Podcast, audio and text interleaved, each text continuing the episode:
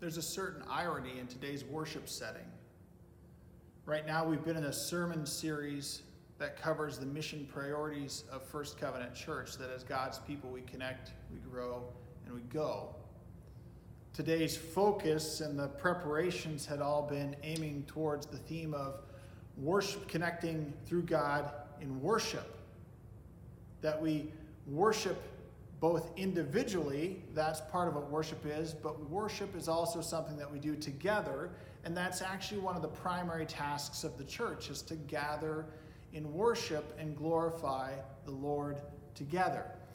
Today, obviously, we're tested in that idea and in that reality. You see, we're not physically together in the same place this morning.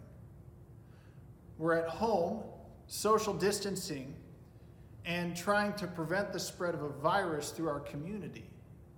And we want to acknowledge that that's a really important task. What we are doing is something important for our neighbors and our community. But we also want to acknowledge that it feels like the opposite of what the church is supposed to do. And so today we have two sermon texts. One of them is from Psalm 95, but I want to begin with a text from Hebrews 10, verses 24 and 25.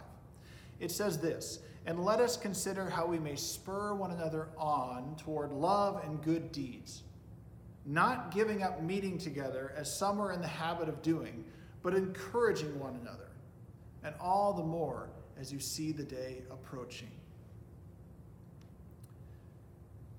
You read that passage, and it appears clear that only part of that seems possible on a day like today.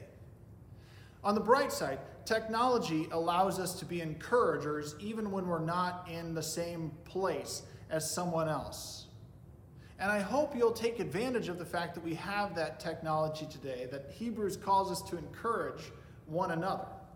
I would invite you to call, to text, to send a message, to email, to Skype, to FaceTime, to Instagram post, however you want to get the word out, to encourage someone who needs a good word today.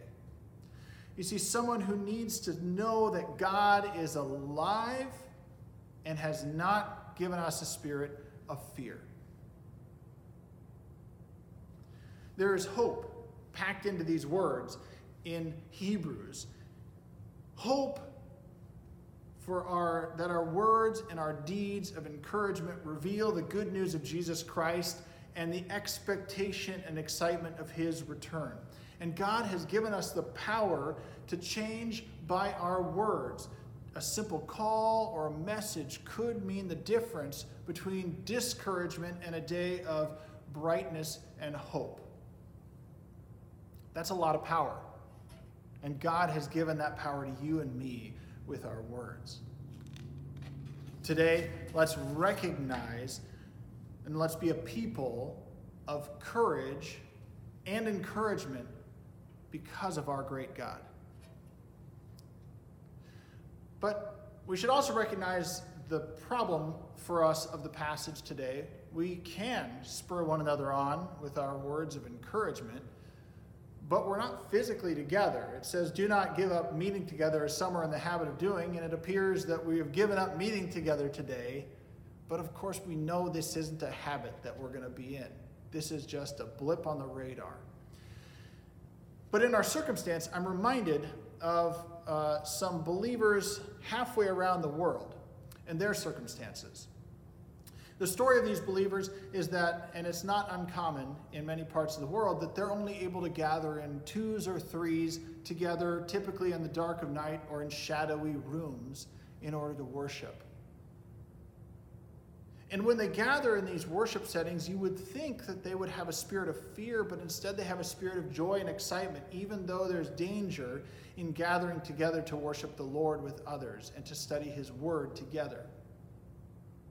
On one particular occasion, these believers had an opportunity to come together and have about a dozen people worshiping together in the same room in some level of freedom and they were overjoyed with the experience. They were in heaven to be able to be in a room with that many believers, something they had not experienced before.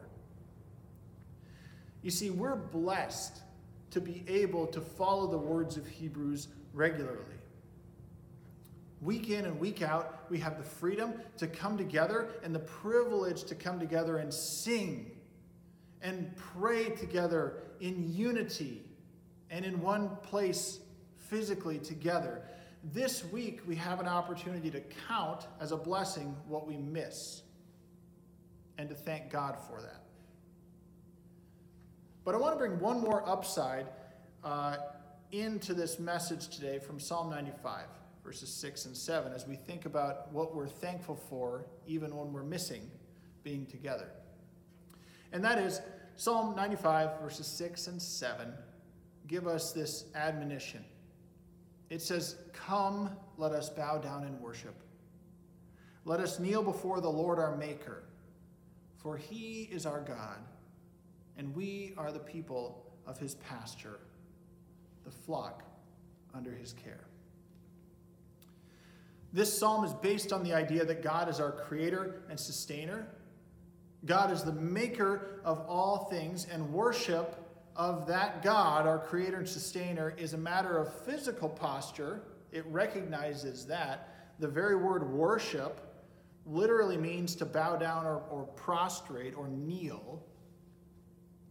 But behind this, we recognize that worship is actually not simply a physical posture, that's important, but worship is a posture of the heart towards God. King David worshiped God on good days and bad days. The disciples worshiped Jesus Christ when they were in freedom and when they were in bondage.